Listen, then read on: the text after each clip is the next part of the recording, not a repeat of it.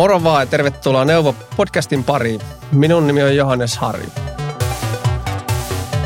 Tänään meillä on mielenkiintoinen teema luvassa, nimittäin jutellaan vähän sisältöpohjaisesta markkinoinnista ja bränditurvallisuudessa 2022. Mitä se on ja kuinka tekoälyllä voidaan vaikuttaa siihen oleellisesti. Ja vieraana meillä on Pasi Raassina IAP Finlandista. Tervetuloa ja eiköhän aloittaa. Terve Pasi. Moro. Kerrotko sä pikkusen itsestäsi, kuka olet ja mistä tulet? Eli mikä on IAP Finland ja mitä, mitä teet Joo, voin mä kertoa.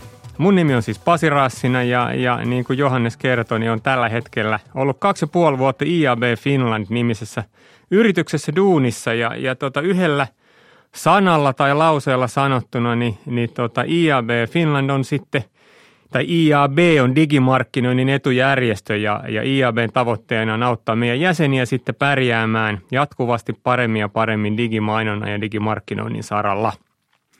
Ja tuota, IAB on toimija, joka on perustettu Jenkeissä semmoinen 35 vai 40 vuotta sitten. Ja IAB Finland on meidän Euroopan organisaatiossa. Me ollaan siis osa IAB Europea, johon kuuluu sitten noin 30 Euroopan maata – ja tota, kuten sanottu, niin mä oon ollut, ollut tota kaksi ja puoli vuotta IABlla nyt ja mun tausta on, on aika paljon tuolta mediapuolelta, että mä olin MTVllä peräti 15 vuotta tekemässä sitten laajasti sanottuna digimarkkinoinnin ja mainonnan juttuja ja sitten pienen startup-virityksen kautta on sitten löytänyt itteni sitten IA, IAB-leipiin ja tykkään tosi paljon tästä hommasta.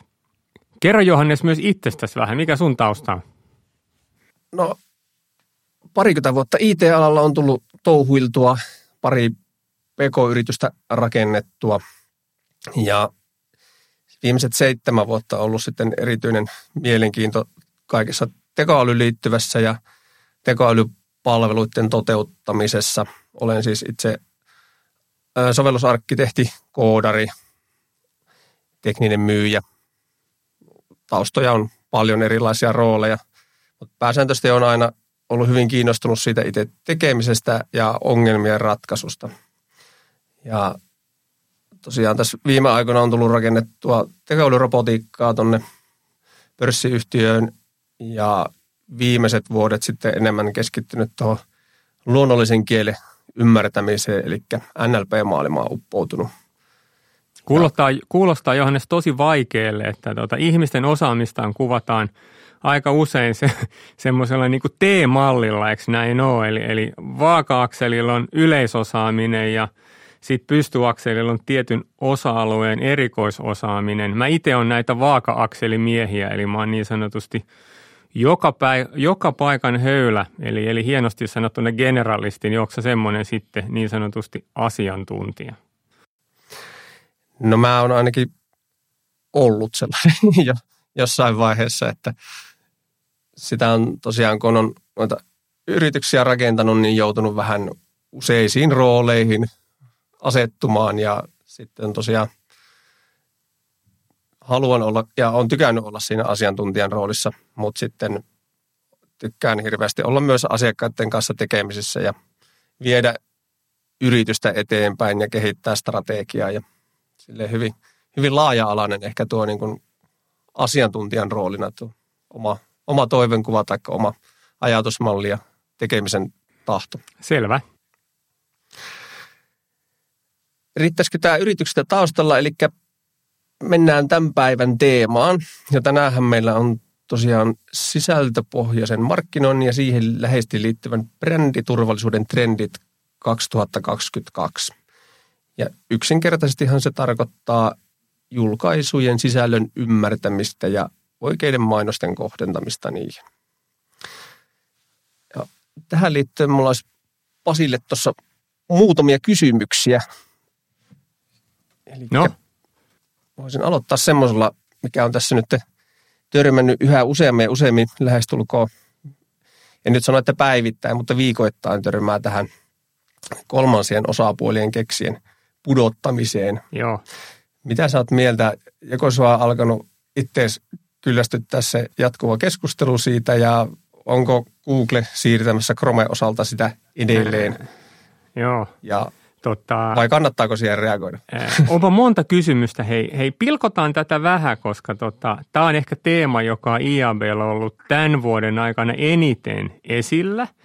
Ja tota, silloin mitä enemmän me puhutaan tästä, niin sen e, enemmän fiiliksissä meidän jäsenet ja meidän vaikka tapahtumayleisöt on, on tästä aiheesta. Eli, eli, eli meidän jäsenet ainakin tykkää siitä, että tätä pengotaan vielä ja tota, mun oma fiilis siihen kyllästymiseen, mä en ole missään nimessä niin kuin kyllästynyt teemaan. Ehkä mulla on jopa päinvastoin, mun innostus kasvaa teemaa kohtaan koko ajan.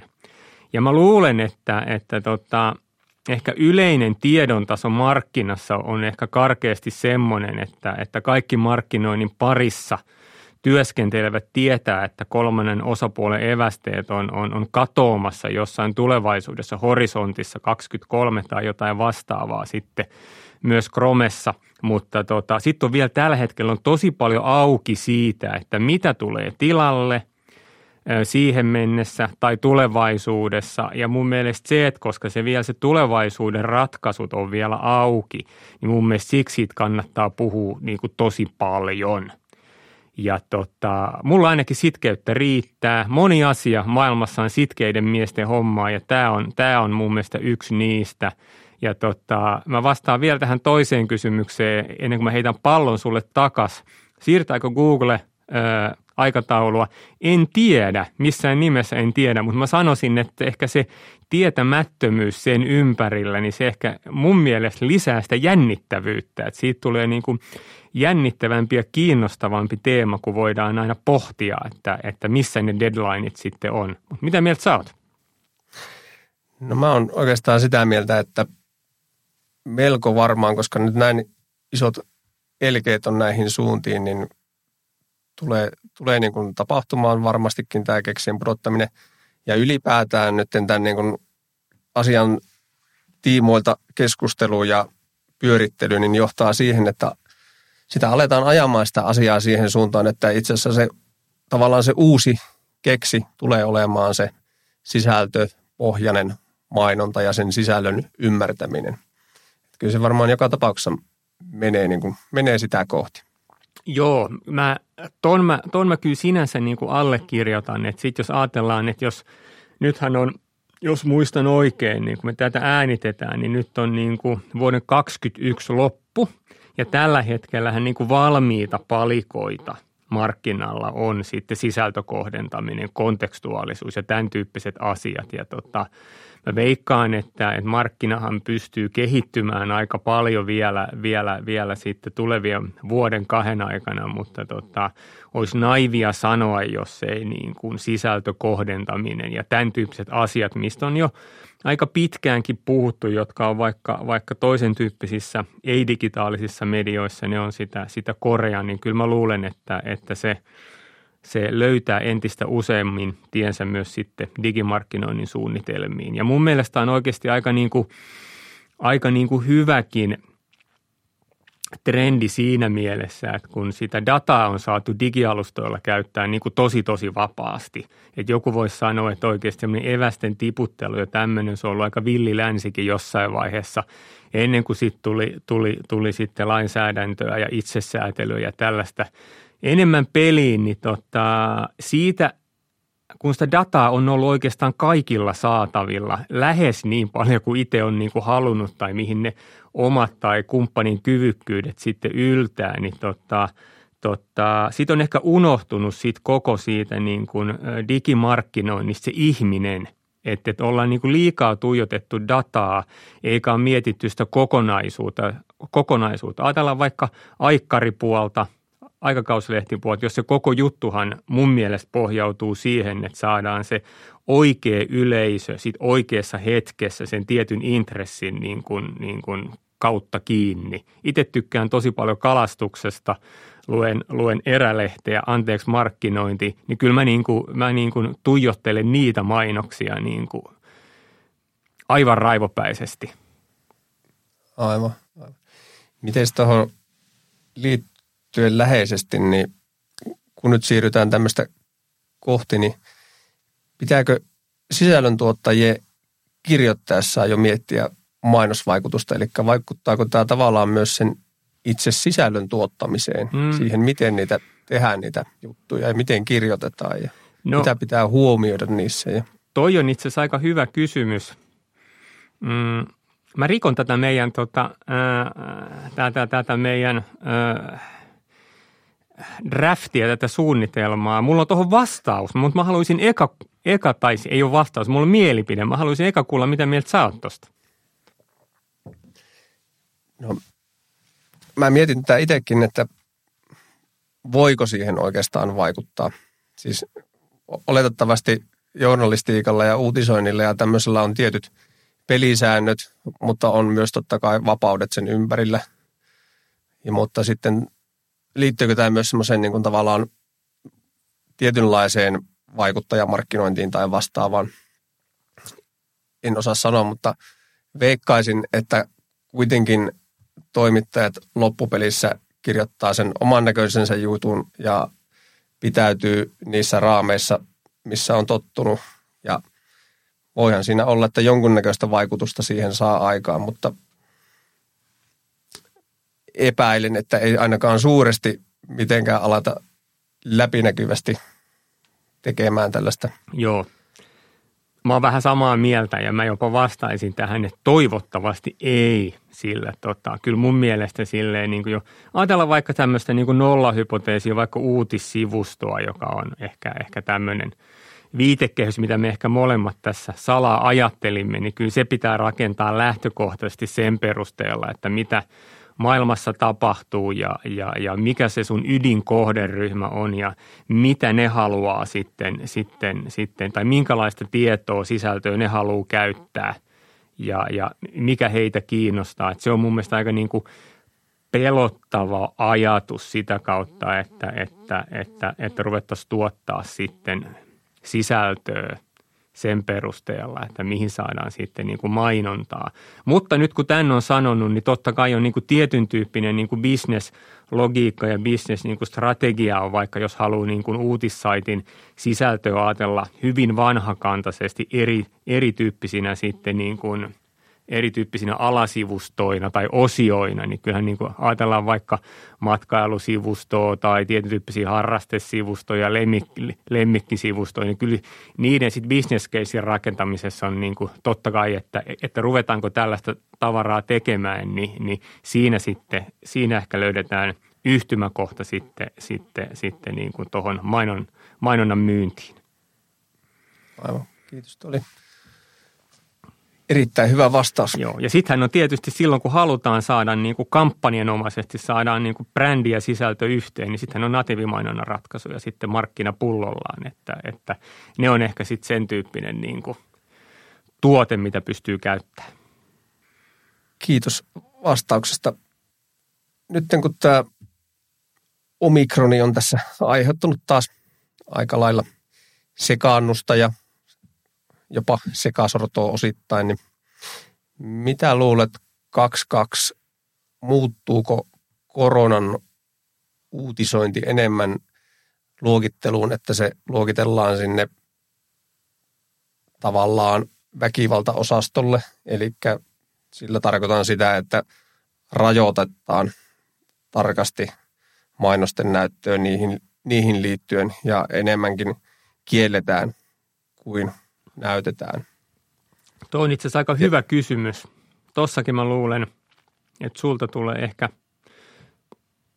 oikeampikin, oikeampikin vastaus. Muu, muu vastaus on aika tylsä, että niin kuin mä en tiedä. Että tota, toi on aika mielenkiintoinen, mielenkiintoinen niin kuin lähtökohta, että tota, tietysti loppujen lopuksi se, sehän riippuu niin kuin – brändeistä, markkinoijista, että miten ne, miten ne, miten ne suhtautuu sitten koronaan että ja, ja että onko se semmoinen niin kuin ehdoton ei, että sen ympärillä ei haluta olla. Totta kai se rajoittaa myös aika paljon, koska korona-uutisointi on ihan jumalattomasti. Ja mä en ainakaan tiedä, että kuinka monta prosenttia vaikka, vaikkapa isojen mediasivustojen niin kuin sivunäytöistä per viikko tulee koronan ympärillä. Ja tota, siis – Mä en tiedä. Riippuu monesta asiasta. Brändithän sen loppujen lopuksi sit, sit, sit niin kuin päättää. Että toi sun lähestyminen oli vähän tuommoinen niin brand safety-tyyppinen, eikö ollut? Että niin kuin koetaanko se korona niin negatiiviseksi, että sen, sen ympärillä ei haluta olla.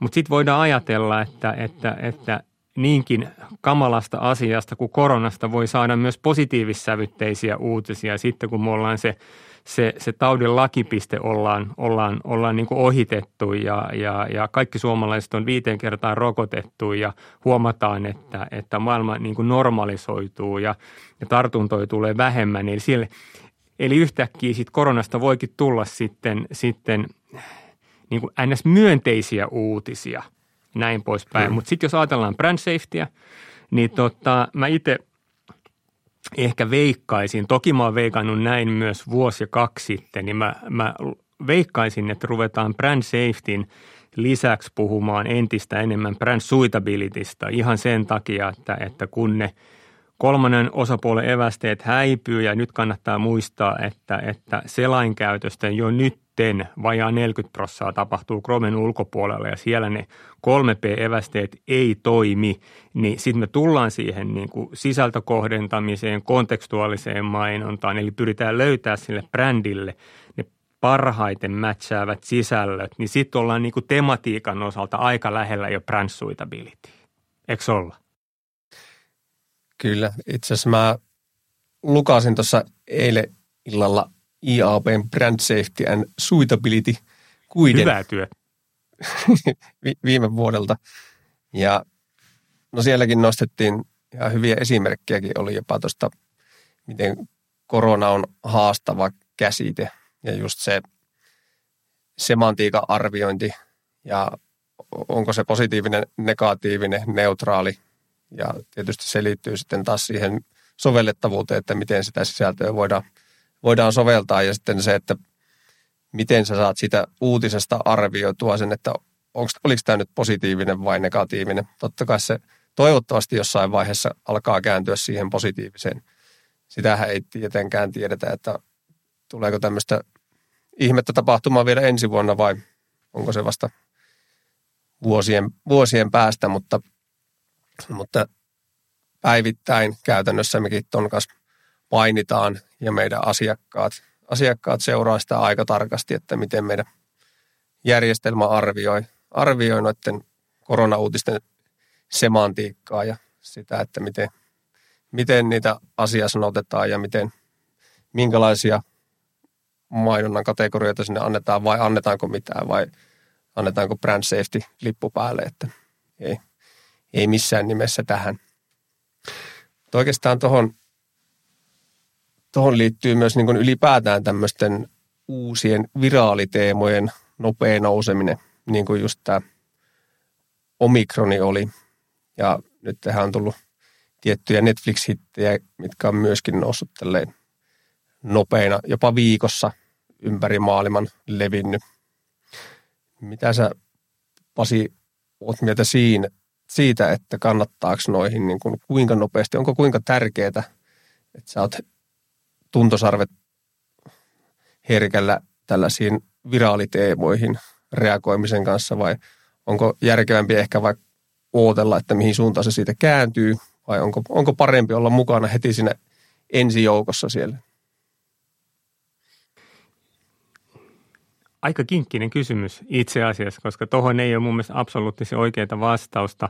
Yleisesti edustan kyllä vahvasti siis – sellaista näkökantaa, että kannattaa, kannattaa se pitää tuntosarvet pystyssä ja seurata sitten, mihin, mihin, mihin maailma menee ja, ja sitten pyrkii reagoimaan ja optimoimaan omaa tekemistä niin kuin mahdollisimman niin kuin reaaliaikaisesti. Et mä en usko, että ihan riippumatta siitä, puhutaanko digimarkkinoinnista, mainonnasta,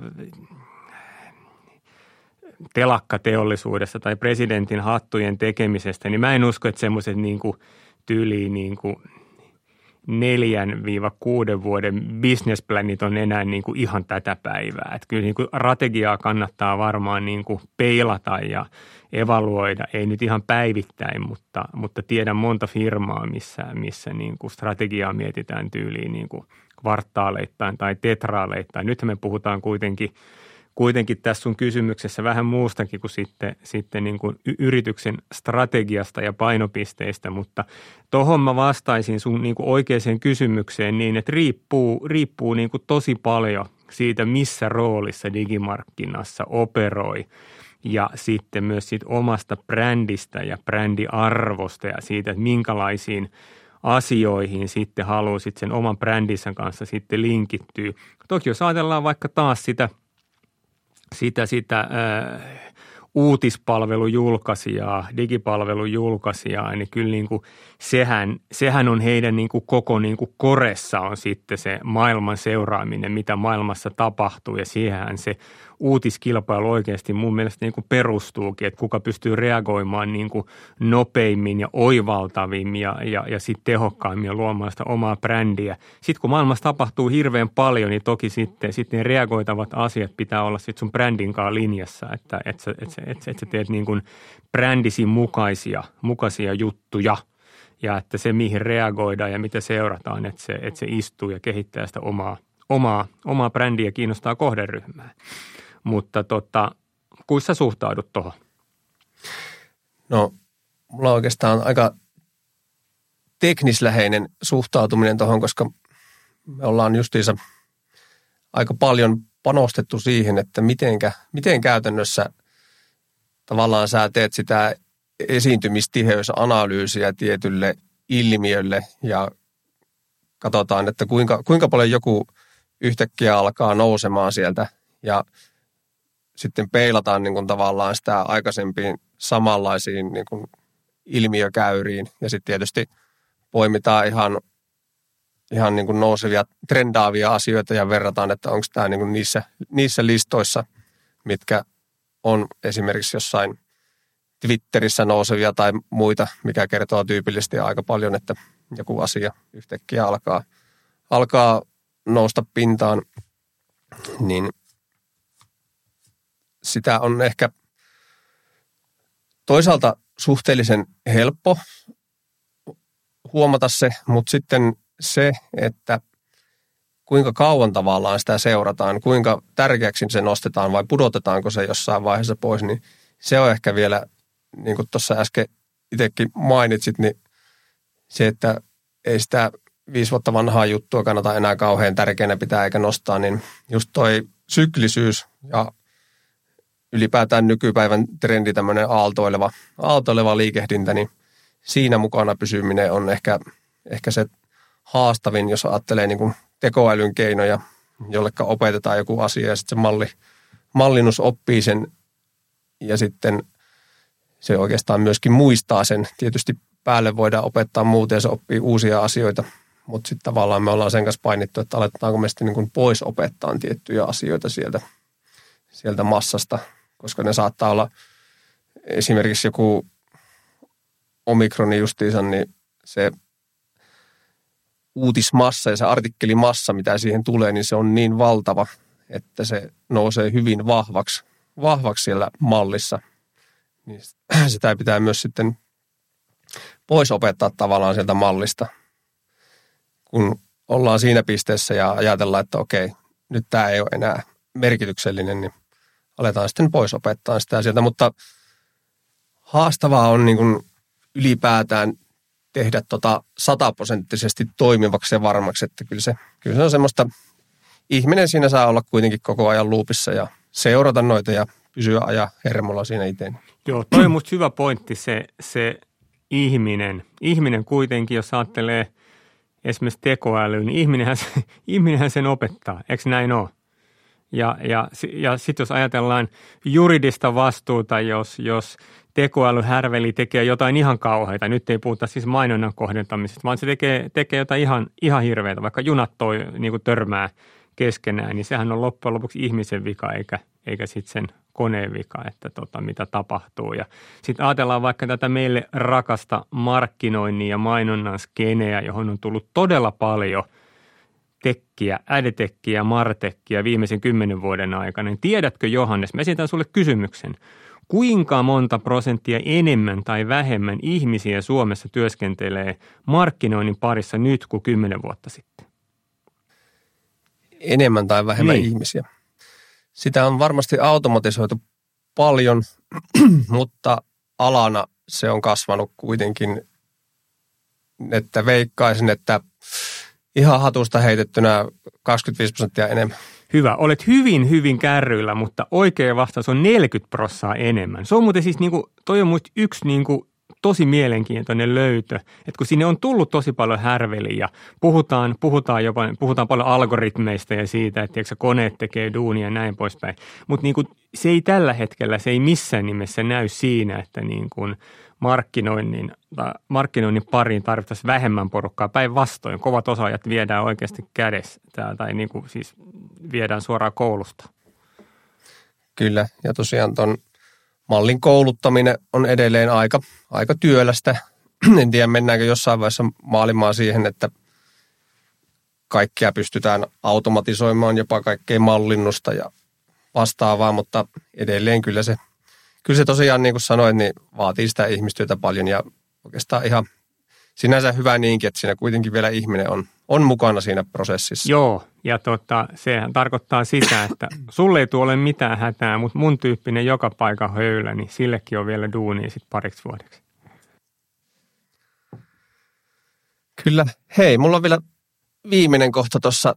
Tässä tota, niin voitaisiin jutella varmaan vaikka kuinka pitkään näistä, mutta koitetaan saada tämä säädylliseen aikaan rajattua. Niin mä oon tuossa kirjoitellut, että keinoja, miten automatisoida sisältömarkkinointi ja bränditurva. Ja onko niin kuin tavallaan tarve siirtyä sellaiseen Netflix-tyyliseen suositteluun niin kuin kaikessa sisällössä. Se on niin kuin oikeastaan semmoinen kattoajatus ja tähän läheisesti liittyy oikeastaan toi IAPin taksonomia mappaus. Joo. Ja mitä mekin, mekin tehdään ja haluaisitko Pasi kertoa hieman, että mistä siinä on kyse, koska mä luulen, että toi edelleen kuitenkin on ainakin joillekin hieman tuntematon käsite ylipäätään. No voimme yrittää. Korjaa mua sitten. Tämä on IAB-tuote, niin mun pitäisi olla vahvoilla, mutta katsotaan, mihin, mihin, me, mihin me päädytään kimpassa. Totta, IAB Taxonomy Mapping, eli, eli IAB Content Taxonomy, se on niin kuin sisältötaksonomia, joka on IAB niin kuin jenkkihaaran, eli IAB Tech Labin kehittämä ja fasilitoima kokonaisuus. Se, se jaottelee siis kaiken digikanavissa julkaistun sisällön erityyppisiin sisältöluokkiin ja, ja sitä taksonomiaa voi käyttää sitten kontekstuaalisessa mainonnassa ja sitten brand safetyn turja, tur, turvaamisessa. Ja se perusideahan on, että, että, että jos ja aika pitkälle kun kaikki toimijat käyttää tätä IABn ää, niin kuin luomaa – taksonomiaa, niin silloin, silloin on niin kuin samantyyppinen sisältöluokittelu kaikissa, kaikessa tai niin kuin koko digimarkkinassa ja se tuo tiettyä niin kuin stabiliteettia ja turvaa, turvaa sitten kaikkeen, kaikkeen tekemiseen. Ja se uusi versio, joka itse nyt on, nyt on, nyt on just julkaistu mun mielestä viikko kaksi sitten, niin kantaa versionimiä 3.0, eli puhutaan sitten IAB Content Taxonomy 3.0 – ja siinä on tällä hetkellä neljä eri tasoa, millä pystyy jaottelemaan ja, ja ryhmittelemään sitten sisältöjä. Ja siinä kolmannella tasolla esimerkiksi siinä on noin 700 eri kategoriaa, eli siellä pääsee niin kuin tosi tarkkaa jaottelemaan erityyppisen sisällön. Ajatellaan, jos sä teet vaikka artikkeli autoista, niin sitä jaotellaan ihan siellä kolmannessa luokassa sitten tyyliin niin kuin sedaneihin ja lava-autoihin, eli pikappeihin ja kuorma-autoihin ja jne, jne, jne. Eli päästään niin kuin tosi tarkkaan segmentointiin. Ja ykköstasolla taitaa olla, eikö se ole Johannes noin 20-30 tasoa, joka on semmoinen aika geneerinen sitten, sitten sisältöluokittelu. Ja tota, viime aikoina tota, taksonomia on kehitetty sitten. Sieltä on tullut about puolen vuoden välein on tullut uusi, uusi päivitys ja, ja n- nyt on kehitetty sitä siihen suuntaan, että se pystyy palvelemaan muun muassa niin kuin digitaalisen audion ja myös striimatun sisällön luokittelu entistä paremmin. Menikö oikein? Kyllä toi oli aika, aika hyvä ja kattava vastaus. Hyvä. Oli, olit ilmeisesti joutunut opettelemaan No mä vähän valmistauduin, joo, joo. Mun mielestä niin kuin hyvä valmistautuminen kuuluu, kuuluu kyllä niin kuin kaikkeen, kaikkeen, kaikkeen tekemiseen. Mutta korjaa nyt jotain. Kyllä se, joo, siis sä kyllä hyvin, hyvin kuvasit ja tosiaan se kolmas versio on nyt siitä, siitä tullut ja edellinen oli 2.2. Kakkonen, kolmonen on vähän, vähän lisätty siihen luokkia ja muuta, mutta tosiaan se jakautuu niihin tier 1-4 tasoihin ja kuinka tarkkaan sitten sitä mainontaa haluaa kohdentaa, niin mennään siinä tier-tasossa ylöspäin. Aika tyypillistä on tier 1, tier 2 tasoinen kohdennus ja koska ne menee sitten ne tier 3 ja tier 4 tasot menee niin tarkaksi, että, että sitten se mainonta pitää olla hyvin kohdennettua. Voitko he Johannes kertoa mulle, koska mä, mä, mä, siis, mä siis valmistauduin tähän vastaukseen. Musta se meni todella hyvin. Niin tota, meni. mä ekaa kertaa huomasin, että siinä on sitten se tier nelonen edes olemassa. Niin mikä, mikä se rooli, koska se ei ollut kaikissa niissä niin kuin, niin kuin segmenteissä edes niin kuin esillä se tier nelonen. Tiedätkö siitä mitään? Joo, siis se on vaan, sehän on vaan tarkentava, Joo. tarkentaa sitä tasoa ja siksi tämä ei olekaan kaikessa. Että melkein, sanoisin, että melkein kaikki käyttää pelkästään tier 1, tier 2 tason tarkennusta niin kuin pääsääntöisesti. Joo. Joskus ehkä tier kolmosta, mutta tier nelosta en edes ole juurikaan nähnyt käytettävän, että, että se on se tier 1 ja tier 2 on siinä ehkä niin kuin ainakin tuossa meidän, meidän asiakaskunnassa ja missä liikutaan, niin se merkitsevä, merkitsevä, että sillä pystytään jo kyllä niin kuin aika hyvin kohdentamaan se mainonta, siis tosi, tosi osuvasti. Ja, ja tosiaan se on, se on ollut meillä kyllä pitkän ajan, pitkän työn tulos saada se malli, eli käytännössä tekoälyssä puhutaan semmoista F1-skoreista, niin me pystytään sitä tier-tasoja yli 90 prosentin F1-skoreilla kohdentaa, eli pystytään melko varmaksi sanomaan, että se sisältö liittyy tähän aiheeseen. Ja tästä on turvallista näyttää mainoksia tähän, tähän artikkeliin liittyen. Pystyttekö te muuten teidän härveleille myös saamaan sitten sen sävyn siihen? Että sitten jos ajatellaan mm. vaikka koronaa, onko se positiivinen vai negatiivinen korona Joo, kyllä, joo. Eli siellähän itse asiassa siinä IAPn mallissakin siellähän on myös, myös niitä negatiivisia – negatiivisia luokkia olemassa siellä ja sitten tosiaan meidän brand safety kertoo niin kuin ylipäätään sen, että prosenttitarkkuuden siitä, että minkälaisella todennäköisyydellä tämä on negatiivinen tämä uutinen tai sisältää niin kuin violence, eli ei missään nimessä saa, saa laittaa siihen mainoksia. Tai no totta kai saa, mutta ei nyt ehkä kannata. Tai... Eli kyllä, kyllä joo, kyllä. Ja se onkin hyvin olennaista justiinsa korona-uutisoinnissakin justiinsa se semanttinen analytiikka siihen uutiseen liittyen, että näytetäänkö siinä sitten niin oikeasti, että onko se, onko se positiivista vai negatiivista. Eli pääpointit. Se, mitä tänään opittiin, niin on, että 22 markkinointi joutuu vahvasti kääntymään sisällön ymmärtämisen suuntaan. Ja Chromen keksien pudottaminen on tulossa. Ei tietenkään vielä ensi vuonna, mutta ensi vuonna siihen on, on hyvä valmistautua jo. Ja tietysti lopullinen tulos on hieman epäselvää, mutta sen mainonnan painopisteen siirtyminen on itsessään on kyllä sinänsä, sinänsä kohtuu selvää ja asiakkaan ymmärryksen ja kiinnostuksen, tai enemmänkin asiakkaan kiinnostuksen ymmärtäminen on sitten merkityksellistä ja reagoiminen siihen ja kyvykkyys reagoida siihen. Ja sisältöön pohjautuva mainostaminen tekee vahvasti paluuta ja mainonnan rahavirrat alkaa kääntyä sinne takaisin. Sehän on jo vuosien takainen aalto, mikä oli, oli joskus ennen kuin keksittiin alkaa tiputtelemaan näitä keksiä ja seurailee, seurailee niiden asiakkaiden verkkokäyttäytymistä ja niin edelleen. Mutta nyt erotuksena on se, että meillä on aika kehittynyt tekoäly ja luonnollisen kielen ymmärtäminen, millä pystytään sitten analysoimaan sitä sisältöä ja sitten oikeasti luomaan sitä tematiikkaan liittyvää mainontaa, eikä esimerkiksi pelkästään etitä jotain sanoja tai tehdä jotain sanapilvimaista tulkintaa. Esimerkiksi paljonkin meidän asiasanotusta, mitä me annetaan artikkeleihin, niin hyvin tyypillistä on, että ne asiasanat, mitä me annetaan artikkeliin, niin ne ei edes sisälly koko sisällössä eikä tekstissä vaan ne tosiaan niin kuin tulee sitä niin kuin abstraktimpana tasona ymmärtämään, mistä kokonaisuudesta on kyse. Sitten mä tuossa kuulastelin, että merkitykselliset viralliset ilmiöt tulisi tunnistaa niin nopeasti kuin mahdollista ja olla valmius reagoida niihin sen ilmiön vaatimalla tavalla. Oli se sitten viikossa maailmanlaajuksi nouseva Netflix-hitti tai koronan variantti.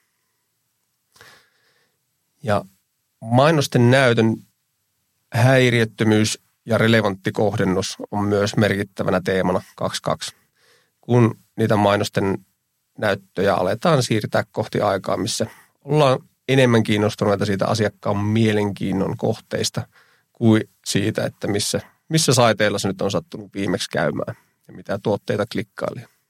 Ja sitten vielä viimeisenä tämä brändin turvaaminen, eli kyllä se on aika olennaista turvata sitä mainosten näyttämistä brand safetyllä.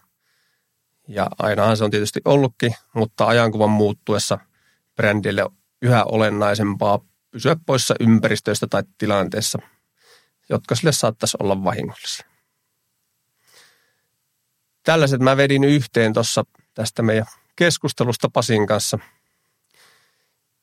Kiitokset vielä edelleen Pasille, että pääsit, pääsit vieraaksi ja jos haluaa olla meidän yhteyksissä, niin löydymme molemmat esimerkiksi LinkedInistä tai sitten neuvo.ai-sivustolta voi käydä katsomassa meidän palvelusta. Ja haluatko Pasi vielä tarkentaa, mistä, mistä sinut vielä tarkemmin löytää tarvittaessa? Haluan antaa sinun luvalla tähän kaupallisen tiedotteen tähän loppuun. Toki.